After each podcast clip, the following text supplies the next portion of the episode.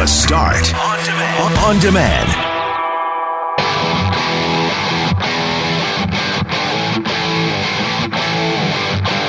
We're just two days away from Christmas, and hey, it is a wonderful and joyous time, but this is not the most wonderful time of year for many.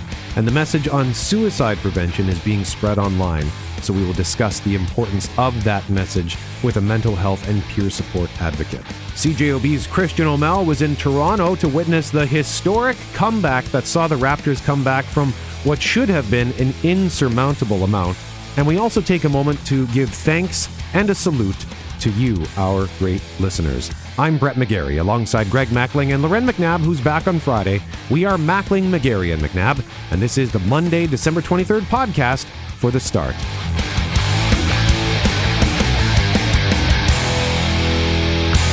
Mackling and McGarry, McNabb is off. I am back. And uh, Greg, since McNabb is off, you brought in another co host. I'm looking down at the floor here, and there's a, a furry little guy named Whiskey. Yeah, he's looking up at you. He's uh, admiring you much more than uh, McNabb usually looks at you.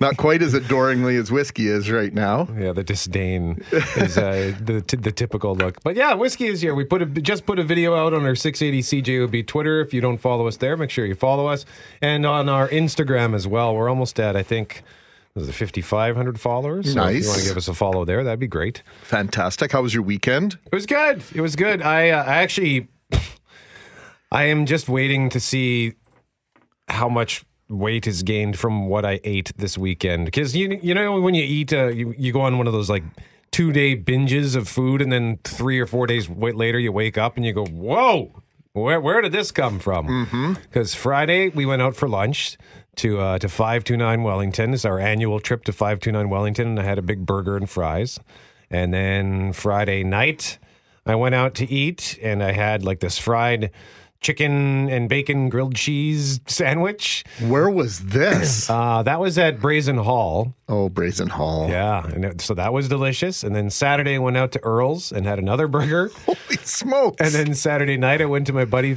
uh, Kent and Eileen's place and had and inhaled chicken wings and chips and dip. And then yesterday, I went to Ben and Florentine for brunch. uh, and then I ended up having mac and cheese afterward for lunch with my neighbor. So I just ate like a pig this weekend, and uh, that's that's more calories than I've consumed probably in the last month. So I'm not excited to see how that ends up. Well, and we're in the midst of eating season. We haven't even really kicked it off. We kicked it off this weekend too. We were at a, a fantastic Christmas party on Saturday night. The food was unbelievable. You mentioned lunch at five to nine on Friday. Never disappoints. So uh, yeah, I'm right with you. I, that you, you I just watching you look at whiskey here. Yeah. He's doing really well. It's great. He hasn't. He hasn't said anything. No, he Not hasn't said peep. anything. No, he's pretty good for uh, for a guy who hasn't been here yet. So I think he's doing okay. Um, the chips are everywhere, right? Yeah. The chips and the, like you can't go to anybody's house without them having uh, chips and dip on the coffee table or in the kitchen. So the next week is going to be a, a big challenge for me to limit the intake on that stuff because that is my major weakness are the chips and dip. Yeah, so I, I I I can't have that any kind of snack like that in my home. Cookies, potato chips, ice cream. If it's in my house or in my apartment, it will be consumed.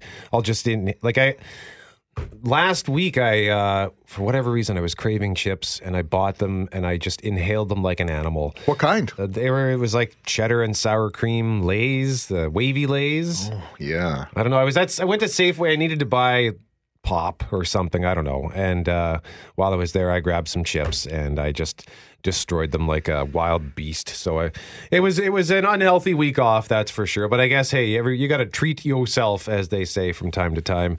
But today, I, I guess I will be having a salad. Maybe a ride on the bike, like our friend Jeff down under. Yeah. Got an email from him this morning. He's listening online. So good morning to Jeff as uh, he's at, is he quite at Christmas Eve yet? Not quite uh, in Australia, but he's uh, closer to Christmas Eve than we are as he's down under. And he sent us a story about, once again, how small a place the world has become. And Winnipeggers are everywhere. He says, rode the bike to Coles, a grocery store, if you're not if you're not familiar with that, to grab a couple things and was wearing my cycling jersey with little maple leafs on it. Guy comes up to me at the checkout and says, Where in Canada are you from? So I said, Winnipeg. He says, Me too. Bloody small planet. That it is. And uh, that's in Queensland. So we say good morning one more time or good evening to Jeff down under. And there are some Manitobans heading down under. If you have not seen the visuals, the wildfires in Australia are absolutely devastating right now. They, they've surrounded Sydney. Uh, unprecedented wildfires in a country that is used to them.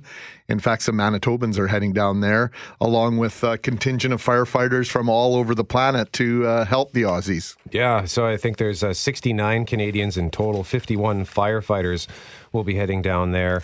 And uh, if you, you want to read more on that, just go to globalnews.ca because the Prime Minister of Australia is also under fire. No kidding. Because uh, took a family vacation to Hawaii. Right in, the, middle, of, all this. Yep. In yeah, the middle not of a good move. this. Not very smart. No, no, not at all. So, uh, globalnews.ca for more on that. And Greg, you spotted this. Uh, I- well, I, I saw it on Twitter as well. And uh, I know that you had a conversation, was it Friday, with Raymond Abdurrahman? Actually, uh, Raymond was unable to make it on Friday. He had a family emergency come up. But the whole idea that this time of the year is very difficult for a lot of folks is not lost on us. And uh, social media is spreading the word and acknowledging the fact that this can be a very difficult time of year. And the suicide prevention line has been spread uh, quite virally on Twitter. And that number is 833 456 4566. One more time, 833 456 4566. And the message is this you are not alone. For many people, this is the toughest time of the year. Canada's National Suicide Prevention Line is, and I'll say it one more time 1 833 456 4566.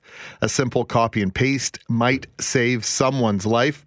Would three Twitter friends please copy this text and post it under their own name? I've done that, and I know countless people in my Twitter timeline have done exactly that. Yeah, it's uh, it is an important thing to know, and because this is not a happy time for everybody. I used to, and I admit, I used to have a hard time wrapping my brain around that concept that Christmas. How could Christmas? How could the holidays possibly be sad for anybody, regardless of of who you've lost? And but now I get it. With my mom having died last year, she was she was the the the beating heart of Christmas in our household. She was like a one person Christmas SWAT team. We used to joke and call her Yulezilla. And it just feels kind of empty now that she's gone. And it's it's not a, a happy time. I I just put my Christmas trees out yesterday. I just had these two little tiny trees. I wasn't even going to bother. I just didn't care. But I wrapped my Christmas presents, and even that, like I had to force myself to wrap my presents, and uh, it's just kind of a sad time. So, and I know that Greg, I think you had commented this was the first year in 17 years where you got excited about putting up your tree. Yep, absolutely. The very first time. And uh, the kids know it. Jackie knows it that for the last few years, uh, as joyful a time as it is and how beautiful it makes our home, putting out all the decorations and putting up the tree has been very, very difficult for me because, like your mom, my mom too was, and I love the way you put that, beating heart of Christmas in our family. My mom, I remember her third last year with us. Uh, we went out to Boissevain for Christmas where she lived, and she did breakfast in the morning, drove to Brandon and served at a at a soup kitchen there as a volunteer, served a, an afternoon meal, and then came home and then fed all of us. And then, you know, her her depression the next day kicked in. Almost you could almost set a clock by it in retrospect now that Boxing Day, my mom would be on the couch because for the previous two or three weeks she was running around trying to make sure everything was perfect for everyone else, and then boom, she would crash. This is hot off the press, just sent out by the mayor, Brian Bowman, on Twitter, like in the last half hour or so. I guess, is this an annual tradition that he does? It's becoming such. Yeah, mean tweets. Mayor Brian Bowman reads mean tweets three, meaner, harsher, and unfiltered. He sent this out at 6.01 a.m. Let's see what he has to say.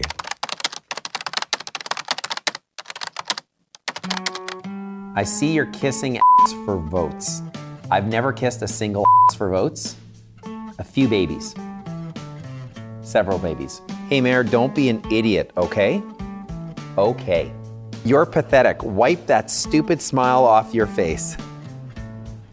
Honestly, I'm shaking my head. What is wrong with you? Well, you could ask my wife, Tracy. Hey, Brian, go f yourself, bud. or bud. Winnipeg's worst mayor needs to learn to be responsible to the people and do what's best for the people. He should just resign and hide his stupid face from the public. However, this loser got reelected is beyond me. I, I got no response for this one. I really don't. Time to stop kissing ass and start kicking it, Mr. Mayor. Wonder whose ass they think I'm kissing. I think they follow the news. Child in Chief Mayor Bowman, I feel so good knowing this child is my mayor. Well, you know, people are saying they want more youth in politics, so South Park has a better moral compass and clearly more sense in that matter than a mayor of a major Canadian city.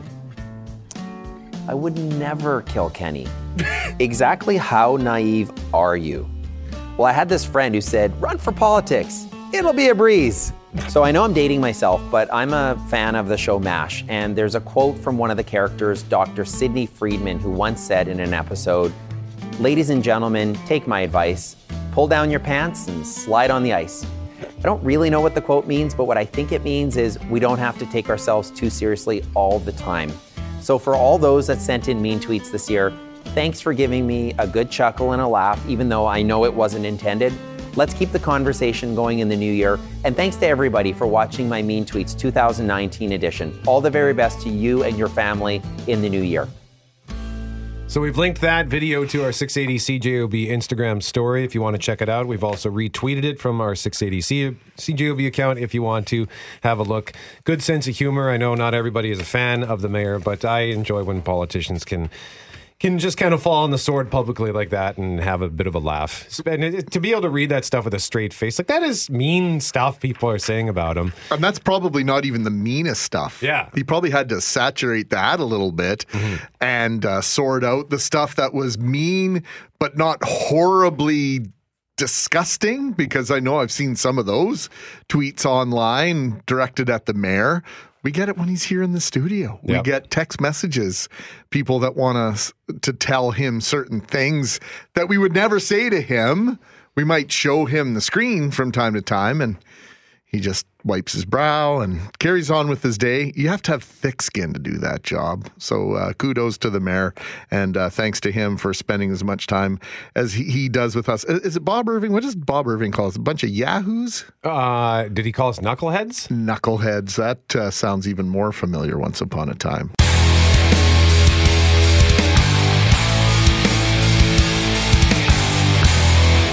But right now we want to uh, return our attention to this huge fire that took place over the weekend, building under construction, Greg, on Pembina Highway. Yeah, they're calling it the Arc, and it's a very impressive construction project. 15 uh, story building at the intersection of Bison Drive and Pembina Highway. And the city councilor for Waverley West is Janice Lukes. She joins us now.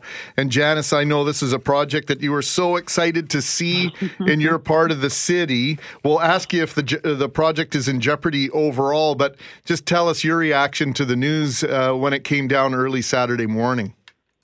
Oh, I, it was devastating. I couldn't believe it. I, I had gone to bed early and um, had a busy day on Friday. Went to bed early, woke up at about three thirty, couldn't sleep, looked at my phone, and and I, I mean the pictures, the the videos were just shocking.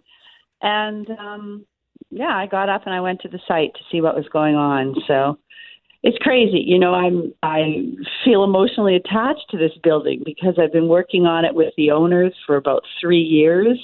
It's going to solve a huge problem. It won't completely solve it, but it will make a huge dent in our illegal rooming house situation once it's up and running because it's purpose built. It's strictly being built for students so that uh, students can rent a furnished one or two or three bedroom apartment with other students. There's reading rooms that are going to be on the floors, uh, recreation rooms on the floors. Anyways, I, you know, it's probably going to delay the project. Um, I'm meeting up with the owner today, so I'll learn more today. But uh, yeah, it's just we we all love it in the South End here. I'm overwhelmed with all the texts and emails and phone calls I've been receiving on this building. You know, so I have to commend the architect when I see her. She put a lot of work into it, and and the facade when they call it the skin. When the skin goes on, it's going to be spectacular. The final design when it's applied. So yeah. Oh. Yeah, it's a, a, difficult situation for sure, and it's interesting. I was I was down at uh, the University of Manitoba at the Blue Bomber store on Thursday, and you can't mm. help but be in awe of the structure because it, it's sort of curved and it and it's so tall. It stands out uh, really for for miles, if you like, depending on which direction you're coming from. So it's going to be a bold statement. Have you had any? Information that would indicate that this project is in jeopardy or just the timeline?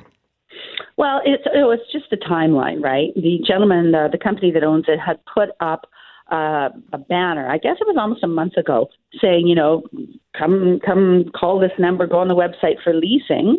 And he's had uh, over 300 um, people call him to lease. So one would think he's going to be highly motivated to get this thing done for the fall term. That's that's the time frame originally that it was going to be, you know, open August 2020. So um, I don't know. You know, maybe maybe the building won't be the complete 16 stories. Maybe it'll drop a couple stories. Maybe the damage wasn't that bad because I it was all the tarps that were heating the top level and wrapped around the top level that was uh, so spectacular when they were on fire. So not sure how much damage has been done to the concrete and the rebar and all of that, but he'll have to have that all tested and investigated. And, you know, for sure there's going to be a few weeks lost just in a mess, cleaning up the frozen ice and the mess. And, I mean, it could have been worse. It wasn't 40 below, thank goodness.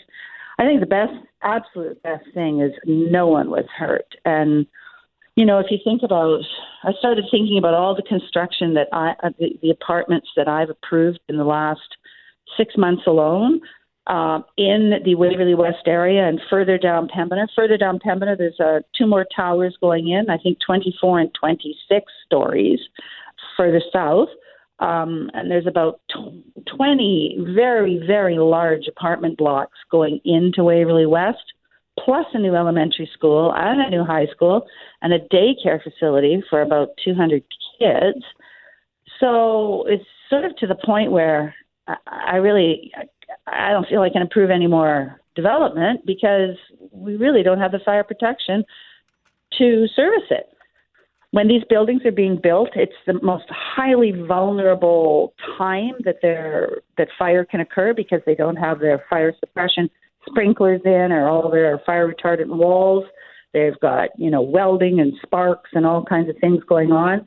And and I sat there, I watched it when it was burning, and I was thinking about all these other buildings coming down the line, right? And and our shortage of a fire hall. Uh, I penned an email to Mayor Bowman and his his colleagues at EPC plus two, saying, "Look, you know, I've been talking about this, asking, pressuring, requesting, but it's gotten to the point where enough already. We need a fire hall in Waverley West. We can't keep growing as a city at you know, welcoming 11,000 people a year, uh, where are we going to put them? So we're building all these developments, but the response time now is dropping dropping annually from the fire hall. So Waverley West Councillor Janice Lukes joining us live on 680 CJOB. Councillor Lukes, that's all the time we have. Thank you. Thank you as always. You too. Thank you so much for joining us as always.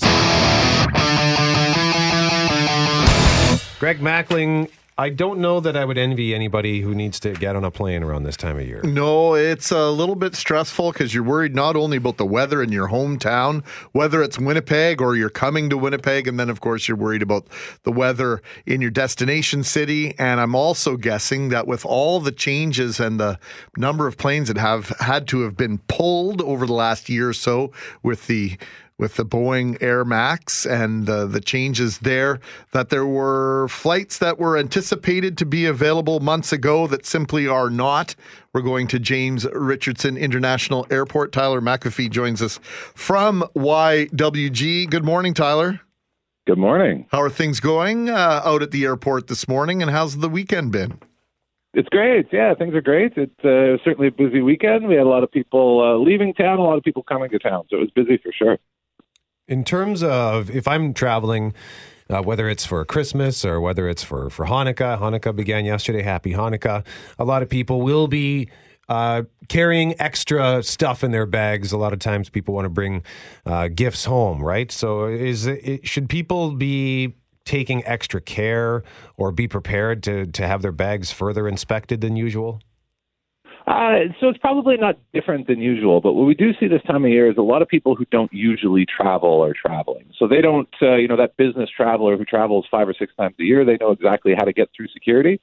Uh, people who travel once every couple of years, they're not quite as sure. So CATSA, which is the screening agent in Canada, uh, they actually have a, a website and an app you can use to tell you which things you can take and carry on, which things you need to check in your bags. And then uh, if you're taking gifts through security, we recommend that you don't wrap them because they may have to inspect the item, which means they'll have to open it up. Uh, but what we've done is we've created a gift wrapping station post security. So once you get through security, you can wrap all your gifts and have them ready for you whenever, uh, wherever you're going. That is absolutely brilliant. What a great way to go. That is extra service. And of course, with this time of year being what it is, we're already supposed to be at the airport fairly early in terms of your flight. So this is a great way to make use of that extra time that, that you should have between clearing security and getting on board. Uh, absolutely, yeah. You can uh, get yourself through security, grab a coffee, and you can kind of sit down and wrap your gifts and uh, take your time. Is today going to be a busy day in terms of uh, the number of people who will be cramming into the airport? Yeah, it's definitely a busier time of year. So the weekend was really busy, and then uh, we'll we'll see a busy week, and then we'll probably peak again next weekend with people uh, either going home or people coming back to the city when we spoke to you on Friday, I think uh, you were telling us 12,000 is sort of an average day at YWG, and then you were expecting 16,000 people a day over the weekend. Did that come to fruition? And is that sort of the number where we think we'll be over the next several days? Yeah, that should be our number over the next several days. I mean, it's always, uh, you know, we always get the numbers from the airlines a little bit later, so we don't know exactly kind of that day how many people went through. But it, uh, you know, we're able to estimate based on the number of flights and uh, the load factor, which is how many people are on each plane. So, yeah, I mean, that'll be the mark we'll be looking at. In case you heard a dog bark, that's just Greg's dog Whiskey, who uh, came to work today and. Uh, Who's he angry at? I don't know. Somebody got Whiskey's attention, but he's uh, just wanted to join the conversation. Tyler, he's filling in for Loren McNabb today. Uh, so, in ter- uh, should I get to the airport a little bit earlier than normal? Like, what is? Uh, I don't. I would be one of those people who doesn't travel that often. Refresh my memory. How long for a domestic flight should I be at the airport prior to my flight? So this time of year, the biggest uh, the biggest stressor we see with people is just people who don't give themselves enough time. So they're stressed because they're trying to rush through everything, and the lines are a little longer. So if you're taking a domestic flight, we recommend about an hour and a half this time of year uh, to get to the airport early, especially if you're checking a bag because that takes a little bit longer. Uh, if you're flying to the U.S., about two hours in advance is ideal. Okay, so normally it's an hour for domestic, but now you're saying about an hour and a half. Yeah, we recommend an extra half hour at this time of year. Okay. Anything else you think we should know if we're getting ready to head out to the airport today? No, I mean the other thing is just uh, think about how you're getting to the airport. That's always a question people have too. So if you're uh, if you're taking a taxi, make sure you book that in advance. You can book all your parking options online ahead of time. So uh, it just relieves some of that stress. Oh, in turn, in terms of parking, what does it cost uh, if I want to leave my vehicle long term? That's a great question. I don't. Uh, I, I can't remember. I, uh, I'm fortunate that I never have to pay for parking at the airport. But uh, it's all it's all on our website for sure. Okay. All right. Tyler McAfee with uh, Winnipeg Airport. Thank you so much for joining us. We appreciate it, sir. All right. Thank you. Tyler McAfee from the Winnipeg Airport Authority joining us live on 680 CJOB. Yeah, in terms of the parking, I'm always too cheap to pay for the parking, but sometimes it might end up being cheaper, I would imagine, to park for a few days rather than taking a cab or a ride share, depending on where you're coming from. Uh, so, again, WAA.ca if you want some more information. I just want to confirm that uh, WAA, I said that off the top of my head. Yeah, WAA.ca. And uh, Whiskey, by the way, Greg Mackling uh, is making a case to to join the team this morning. All of a Yeah, he's all, all of a sudden found finding his voice. He must have something to say. I'll have to try and translate it. Uh, but obviously, if you're traveling with pets, that's another reason to go a little bit earlier than usual. And uh, the whole idea I was talking to somebody about this just the other day. That seems like is Winnipeg the only place where people actually pick you up from the airport? It feels like a uniquely Winnipeg thing. Really? I'm not saying it's an exclusively Winnipeg thing, but very unique. One of my buddies was talking about he had a colleague come in and said, oh, I'll pick you up at the airport. No, you don't need to do that. No, no, like I live like 13 minutes away. You live 13 minutes away from the airport? How's that possible? Well, a third of the city is probably within, I would say, no more than a 20 drive, 20 Yeah. minute drive from getting to the terminal at uh, Richardson International Airport. Yeah, and I I always feel bad because if I'm picking somebody up from the airport, I know we've got that hug rug inside where you can meet them when they come off the stairs. But I'm the guy who would rather just drive around and around and around until they at post three. yeah until they until they're ready. Go and I know you're not supposed to go sit in the the parking lot of the convenience store, so I don't do that. So I just drive around and around and around and around and around until I get the text that says, "Okay, I'm ready." It's a metaphor for our lives, Brett. Just driving around in circles.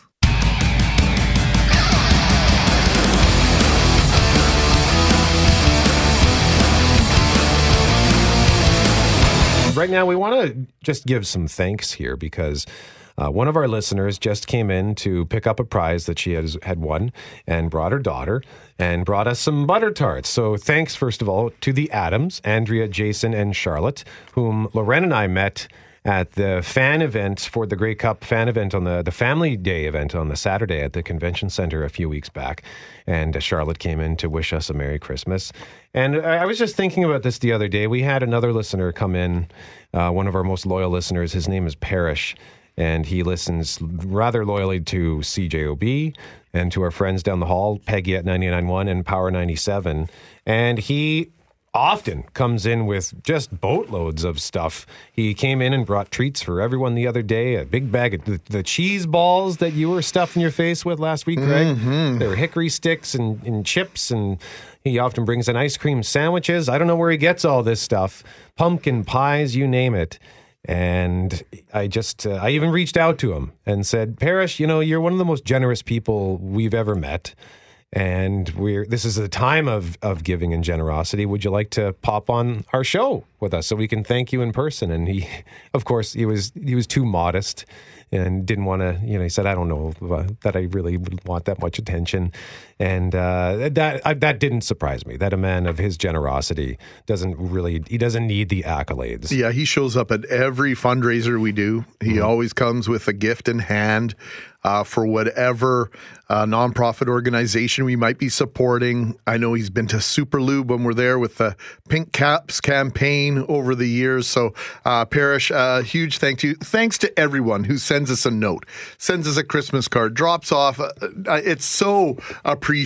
And uh, we want to let you know just how connected we feel to so many of you. In fact, one of our listeners saw us out at lunch on Friday and said we didn't want to come and bother you. We would have liked to have come and say, "Hey, always come and say hi." It is uh, it is one of the fringe benefits of being in the public eye the way we are is that we get to speak to our listeners, and that makes everything. That's what, in my opinion, Brett, what it's all about is making those connections. So if you see us out and about, even if you have something nasty to say, don't uh, hesitate to come over and say hello. Yeah, Dave, you could have come to say hi while we were eating. Because we, I always feel out of place when I go to 529 Wellington because it's such a fancy place and I'm not a fancy person. But uh, Dave, thank you for, for texting us this morning. You mentioned Christmas cards. Kristen, one of our most loyal listeners, sent us a Christmas card last week and said, thanks for putting up with me. Nothing to put up with. And I, I, I just actually on this subject, I, I wanted to take a moment to make a pledge as well. Because I met another one of our loyal listeners last weekend. I was at a buddy's place for a, just a turkey dinner. And uh, a gentleman there named Adam said, "Oh, you're you're McGarry. I listen to you guys every morning. You guys suck at answering text messages." And I said, "Hold on, hold on. Greg and Loren are very good at responding to text. I am not because I."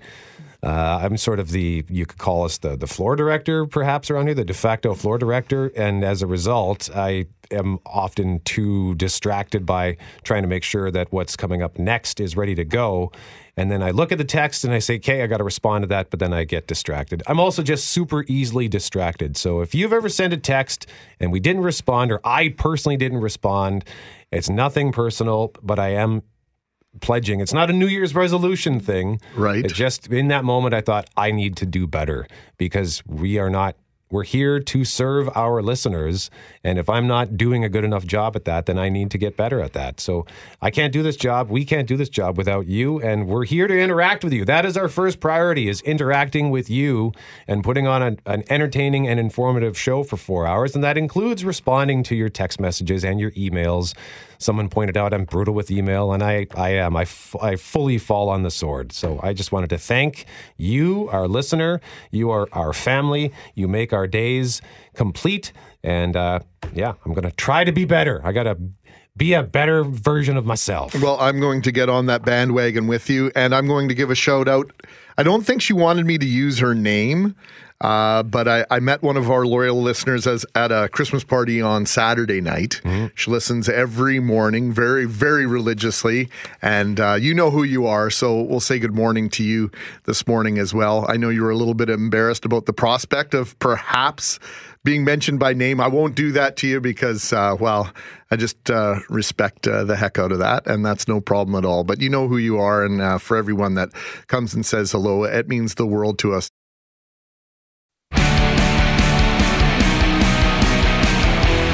Mackling and McGarry McNabb back on Friday. We direct your attention very quickly to the 680 CJOB Instagram page where we have just posted a hilarious Christmas card that was sent to us by Shauna Crane and the Crane family. What a delightful family picture.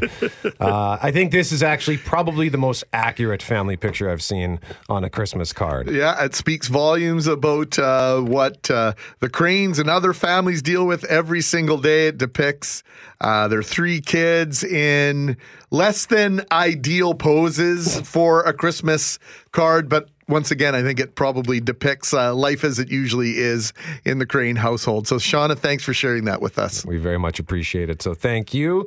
And now we head to the big smoke, the T dot, the six, Toronto. Christian Aumell, host of the CJOB Sports Show, is there. Good morning to you, Christian. Well, to be accurate, Brett, I'm actually in Waterloo, Ontario. It's about an hour and a bit up the road, but I was in Toronto yesterday for what you're about to talk to me about. Yeah, you and I saw that. I, I just caught this on your Instagram that you were taking in a certain basketball game yesterday, which left you quite surprised. What happened in Toronto? Well, we decided to go to a Raptors game because, well, it's a nice thing to do. It's a fun thing to do. They just won the NBA title. I haven't been to one in, I'd say, at least a decade, probably. I think Chris Bosh was on the team the last time I went to a Raptors game and it was bad. It was not a good game. We're like, oh, why did we pick this game? Because the Raptors have a bunch of injuries. They were down 30 at one point in the third quarter. We're just sitting there kind of chatting. It's a blowout. What you know? At least the role players get to get some playing time. This will be okay.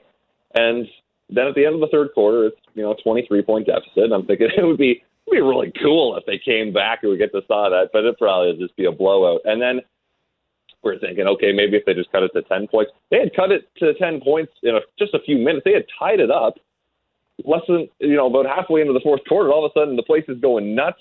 We're thinking, we might be witnessing something historic here. And the, you know, the final five minutes is even basketball. The Raptors were trailing in the final minute. So back and forth they go. Uh, they get the winning bucket. Chris Boucher, a big dunk, a career night for the Canadian kid.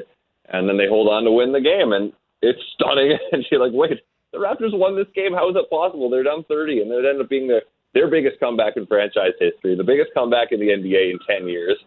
And you know, 19 times out of 20, maybe 49 times out of 50, when the team's up by 30, it's over. But we got to see the one, and it turned out to be really cool and something. You know, that's one of the probably the coolest live sporting things I'll ever see. You've had a pretty good year on that front seeing live sports events and and maybe uh, I won't say all unexpected results, but but results that uh, are worth celebrating. Are you are you referencing the Bombers, Greg? I am, and actually that leads to my next question. This whole idea that the Raptors are the defending champions, but they're missing obviously a key piece of that championship team. Kawhi Leonard left after one full season with the Raptors, went to the LA Clippers, and questions about who will stick around with the Blue Bombers, although the Bombers are, are making all the right moves right now and in uh, doing their best to secure their core. Is Raptors fever still a thing in Toronto, despite the fact that there really isn't any expectation that the Raptors will repeat as champions this year? They absolutely still love this team, and they will defend the title. They will not go down without a fight for sure. And you're right. The, there's in, in the NBA, unless you're one of a few teams, right? The, the Raptors were kind of an anomaly over the last little while in terms of you always see LeBron and the Warriors go to the final, and LeBron wasn't there. The Warriors were, but the Raptors got it done. Yeah, they lose Leonard. Uh, Pascal Siakam, their best player, wasn't there. He was hurt last week. They were missing a bunch of players, and we're thinking, oh, they're down 30. They don't have somebody that can be that guy. And then in the fourth quarter, their veteran point guard, Kyle Lowry, was the guy, scored 20 points, and really helped lead them to victory. And is he going to do that every night? No. Yeah, he doesn't have that in his tank anymore, but there are nights where he'll be able to do that. And the Raptors will have a pretty good season. They're not going to win the title, but I'd say the Bombers have a lot better chance of repeating than the Raptors do. Christian, when are you back hosting the sports show? January 6th, Brett. Wow, it's a nice little break for you. Yeah, vacation days. Christian Aumell, host of the CJOB Sports Show, joining us live from Waterloo. Thank you very much, Christian. Merry Christmas, gentlemen.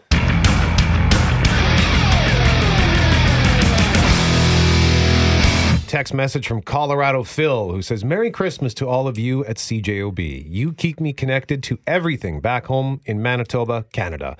Thank you.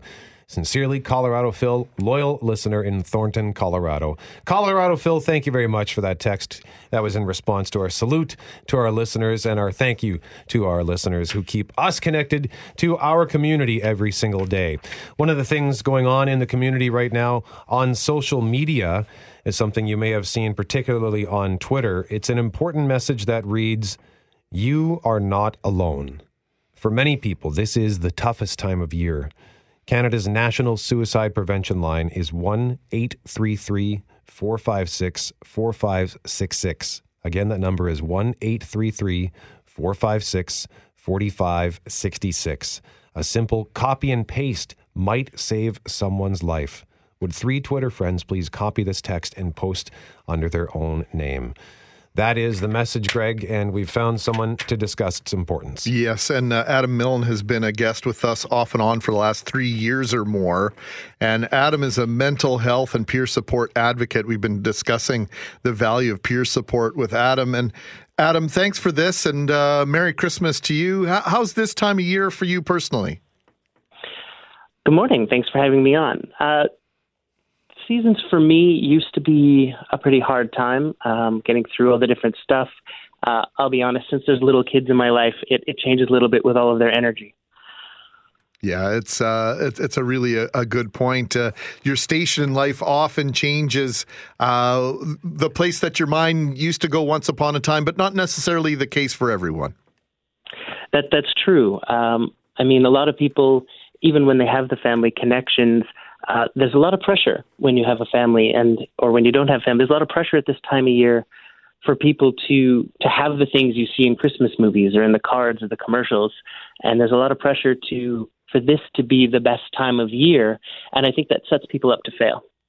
Well, and actually, I'm just thinking now. I mentioned earlier in the show, Adam, that my mom was the beating heart of Christmas in our household. It was miraculous every year because of her, but inevitably, every year, uh, when I was a kid, at least, her and I would get into a fight because she would she the, eventually the pressure would would make her would cause her to buckle. And me being a, a whiny brat she would just kind of snap and lose it uh, for a moment. But yeah the, there is a ton of pressure on uh, particularly i think on parents to to get it right so to speak.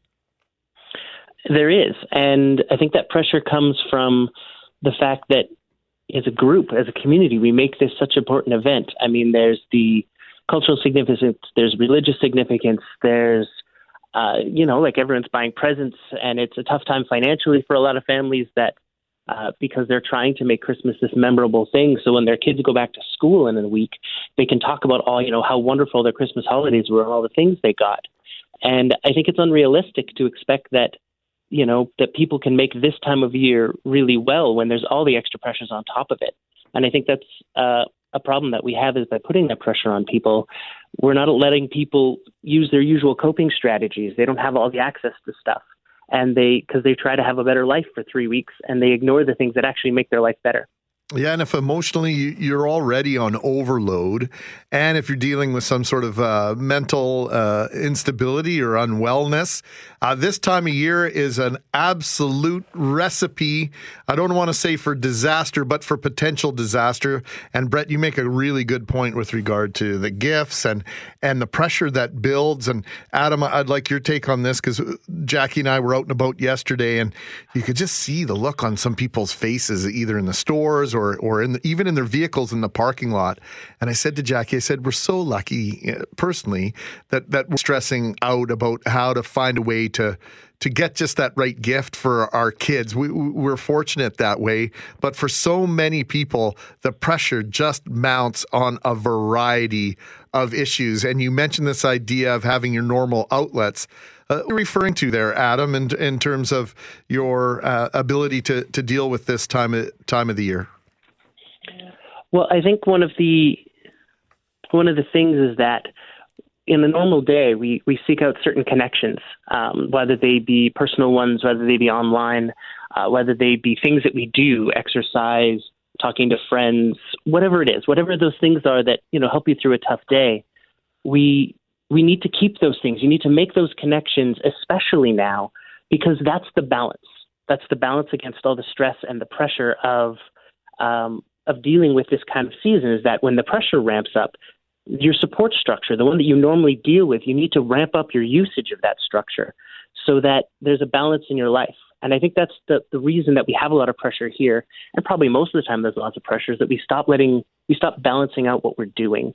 We focus on all the things we should be doing. We focus on what it's supposed to look like, and we don't focus on keeping, you know, you don't have that text message with uh, your friends that day that's just like, hey, I'm doing this. Or you don't stop with your kids and just watch a Christmas movie.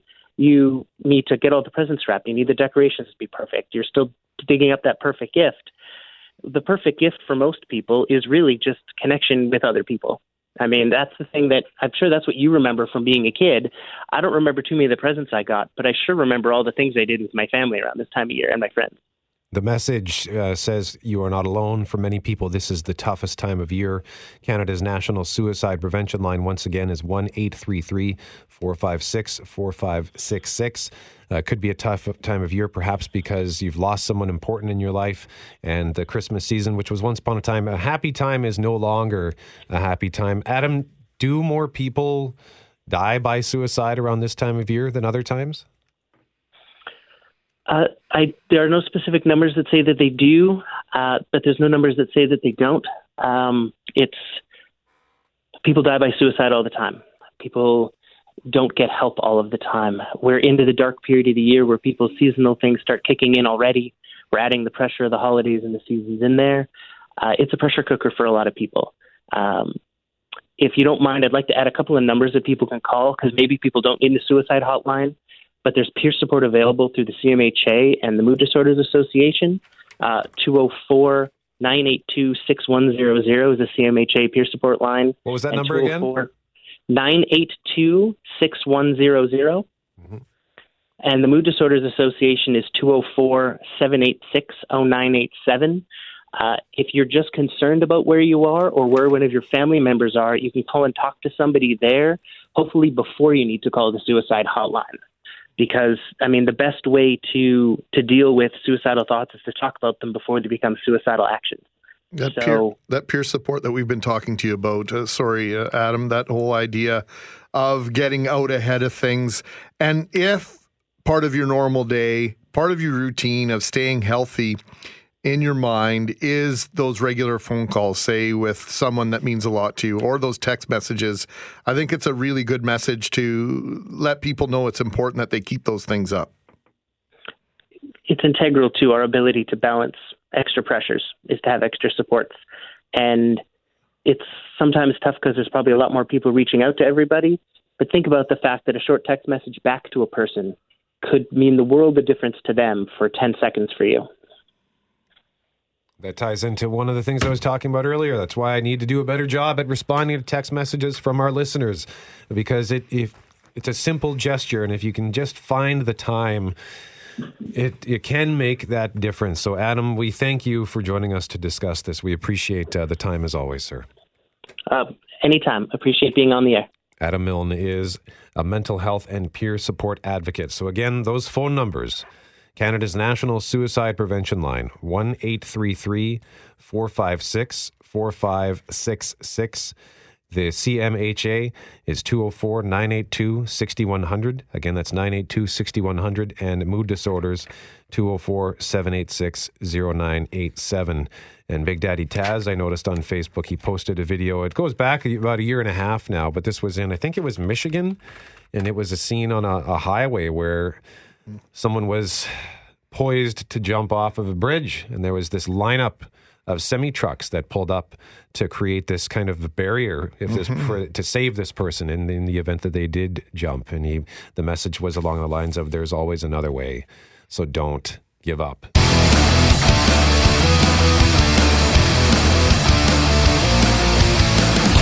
Maybe your shopping, Greg, involves having to pick up that Christmas turkey. Yeah, I you know I would suggest you probably want to have a fresh turkey at this point if you're planning to have it on Christmas Day. But uh, that's my guess. Let's confirm that. Chef Gordon Bailey from Red River College joining us now. Good morning, Gordon. Hello, good morning, gentlemen. We really appreciate you taking some time with us. And uh, before we jump into that, why don't we answer that question?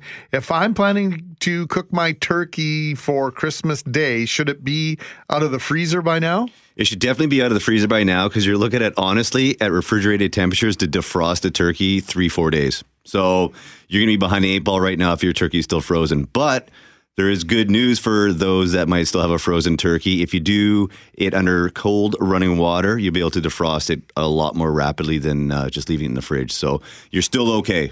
How long do I have to run it under run the water over top? Quite of it? honestly, depends on how big your bird is, right? So, say you're taking your average size, like, you know, 8 kilogram, 16, 17 pound turkey. That's probably going to take about, uh, say, six hours under uh, cold running water, maybe a little bit longer. But like I say, it's still a better uh, option than, uh, you know, serving a, a cold insided bird, right? So, Do I really? I, I would just feel guilty about running the tap for six hours. Well, you know what? You can honestly, I, I, I feel your pain there. You can uh, let it run for uh, 20 minutes, turn it off, uh, you know, go back to it in another hour, turn it back on for a little bit, just to get that water circulating, just so it starts to uh, envelop and uh, defrost that bird.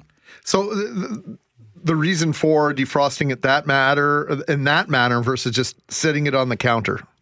Well, I mean, we get into a whole, uh, you know, different, uh, you know, problematic area there. If you're leaving your bird out at room temperature to uh, defrost, you're going to be uh, maybe incurring some bacterial growth. Um, obviously, you don't want to keep any kind of meat at room temperature for any duration of time. So let's keep it food safe, everybody here in Winnipeg and Manitoba. And um, you know what? Get your turkey fresh and or do it the proper way in the fridge or under the cold running water. But let's say you got a fresh turkey, and we're talking about cooking it, right? Mm-hmm. Okay, so here's the big question, right? Everyone always has this, you know the long, you know, debated, oh my God, it's like the Christmas lampoons where he carves it and the thing blows up into a puff of air, right? It's dry turkey. No one wants dry turkey. No one says, oh my God, that turkey was so fabulous, it was so dry. you want to have a moist, delicious turkey, and there's there's quite a few ways to do that. A is is obviously to uh, to roast it for the appropriate amount of time. And when we're talking time here, it depends once again on the size of the bird. Uh, you can sit here and we can we can you know debate like, oh, I go like you know 15 minutes per pound, or I go four hours for an average size 16 pound bird. But quite honestly, you can do that. But every oven is going to be different, right? So what you want to do is uh, always uh, go with the tried, tested, and true, and uh, using a, a, a probe thermometer and check the internal temp of your turkey. What you want to do is you want to bring it up to uh, an internal temp. The Food Safe uh, Canada guide is uh, right around 170 degrees, and uh, that should give you a still nice, juicy, plump, tasty bird. And in terms of juice, uh, one of my buddies, I think his wife does the bacon wrapped turkey. I've seen that a few people doing that over the years. And uh, is that something that can add to the overall juice factor of a bird? Well, sure. What you're doing there in culinary terms is you're, you're barding, right? So uh, you're taking something that is uh, got a higher fat content like bacon, and you're draping it over the protein that you're cooking. And what that's going to do is kind of naturally based. It's going to keep some juices in there, right? So as that fat renders, it, it seeps into the skin, uh, seeps into the meat, and keeps it nice and, and tender. And obviously, when you're using something like bacon, hey, you're adding bacon flavor, right? So you can't go wrong there. Um, so does that sound tasty? For sure. I mean, cooking is all about um, doing things that uh, you know a you're comfortable with, but also stepping out of your comfort area a little bit and trying something new. Right? Um, th- there's plenty of different ways to. Uh, you know, to create different flavor profiles with different uh, proteins, and especially with turkey, if you're talking about bacon, I love it.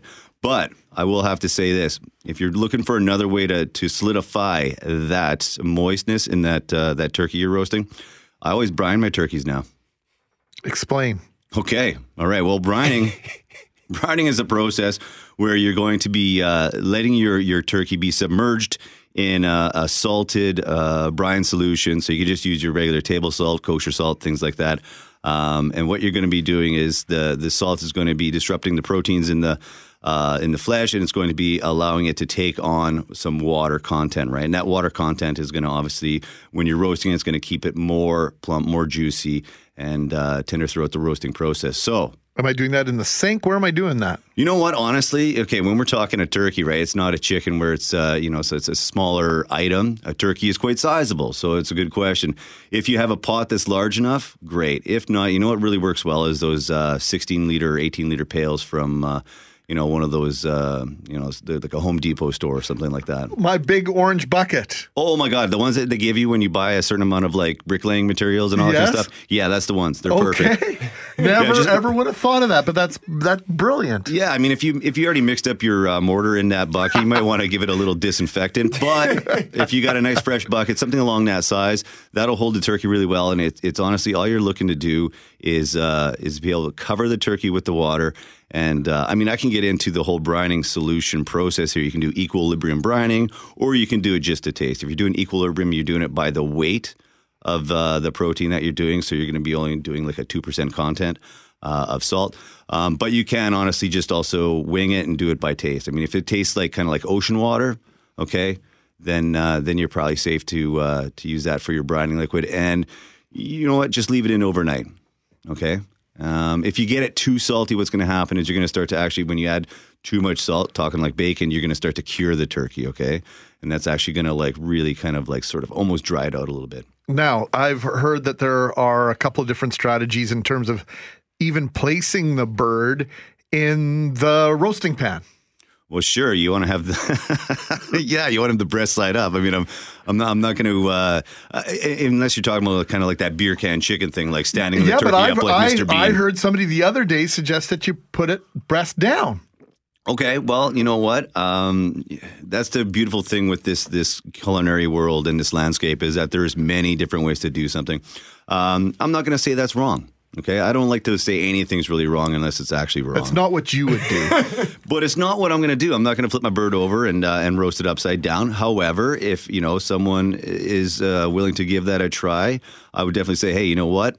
Call into the radio station after uh, the holidays are done and let us know how it worked out. What I like to do though um, is I'll do it the conventional way, where I'll have the the breast side up.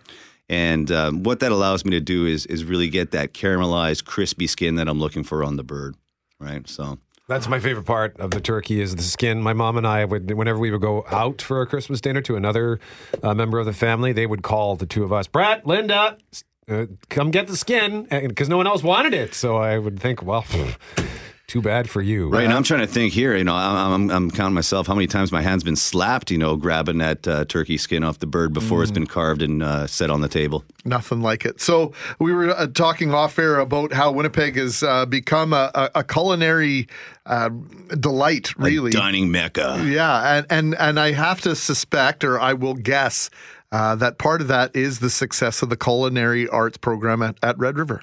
Well, sure. I, I, you know, I'd like to think it is for sure. We we have uh, a really good program. I'm an instructor at the Red River College uh, School of Hospitality and Culinary Arts, and yeah, we have a two year culinary program. Uh, we have an apprenticeship program, level one, level two, that we run there. And uh, you know what? I, I was saying earlier, I, I spent 17 years on the East Coast in Prince Edward Island and and just recently moved back five years ago. And from when I left to when I came back, the dining scene has changed insurmountably here in Winnipeg. The amount of independent restaurants, the talent pool with the the, the chefs. uh, the young cooks that uh, the college is, uh, is is unleashing into this uh, culinary landscape, it's phenomenal. I mean, uh, yeah, I have to say, Winnipeg was always sort of like, oh, you know, it's a it's a decent city for food. You know, 20 years ago, um, but now it's becoming, you know, on everybody's radar. We we have some of the best restaurants, I want to say, within uh, Canada for sure, and uh, it just keeps growing from there. You spent some time in PEI, which I just think is super interesting. How long were you out there? I was there for uh, 17 years. Yeah, I, I moved out there. I wanted to uh, cook seafood when uh, you know I was uh, doing my uh, term at Red River College. Uh, upon graduation, I was like, you know what? I, I want to go cook seafood. I want to go direct to the source. So me and my girlfriend, now wife, we packed up the pickup truck. Boom, we landed in PEI. Never being out to the East Coast in our lives before. It was going to be for one or two years. 17 years later, three restaurants later, um, and we just had the time of our lives. But you know what? It, it was time to uh, to come back to the nest and uh, be around family and friends. Now, I've heard that Winnipeg is, we think of Winnipeg as being so isolated as uh, pertains to, to bringing in fresh ingredients, seafood in particular. But I've heard some chefs say, actually, we have the best of both worlds because we can get mostly fresh from the East Coast and mostly fresh from the West Coast. What's your take on that? Uh, you know what? I mean, seafood. It's um, let's see. It- It's it's tricky, right? Because you do want to have seafood usually in its uh, most uh, freshest state, right? So if it's frozen, it starts to change its qualities a little bit. Um, however, you're, you're right. I mean, we, we do have some good lake fish here. Uh, pickerel's outstanding, things like that. Uh, as far as getting the coastal uh, seafood, some things travel better than others. I mean, if we're talking like oysters, mussels, uh, you know what, they can, you know, tend to, uh, you know, be harvested five days out of the water. We get them; they're still like supreme, right? Um, you start talking about some other fish. I mean, you're looking at, say, let's talk about a halibut you can get from either coast, right? Um, it's out of the water, say two, three days before it gets to uh, the distributor. Then it's on a truck for another few days to get here. You know what? Can we get good quality? For sure. But you just got to be really careful and, and you know, um, know where you're buying it from. Two more things before we let you go here. We- Guaranteed. We, had a text message that came in just as you said the word brine. We got a text message from someone said, "Just started listening. Have we talked about brining yet?" And then immediately they shouted out, "Yes!" And then said, "Scared my daughter because I started cheering when he talked about brining, saluting my place as weird mom." And then we have another text, and I'm glad that this came in because I meant to ask you about it. Deep frying a turkey. Okay, okay, everybody, listen now. Here's the thing, right? Deep frying makes things taste good, and we all know that. However, this is one of the things that you want to be super careful about. We we see how many times you know Thanksgiving, United States, another garage fire, um, and, and what's happening is honestly, people are you know maybe being a little bit um, unprecautious in certain ways because what happens is anytime that you put something like water into um, you know hot oil, you're gonna get uh, you're gonna get flames. Okay, so. Uh, the biggest thing there, if you're going to be deep frying a turkey, once again, which is delicious, you're going to want to make sure that that thing is defrosted and patted dry. Okay, you don't want to have any excess moisture on that turkey because what's going to happen? You put that into the oil, and especially if your uh, your pot that you're frying in is a little bit full, you have uh, something called displacement. So you know you're going to spill oil onto the open flames or the burner for that matter.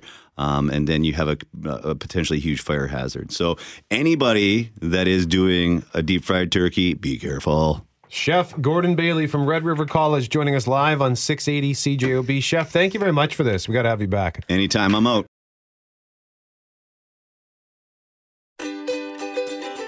Hey, thanks for listening to the Start Podcast. We are available on Apple Podcast, Google Podcast, wherever you find your favorite podcasts. Subscribe now and never miss an episode. And if you like what you hear, rate the show, tell us what you think.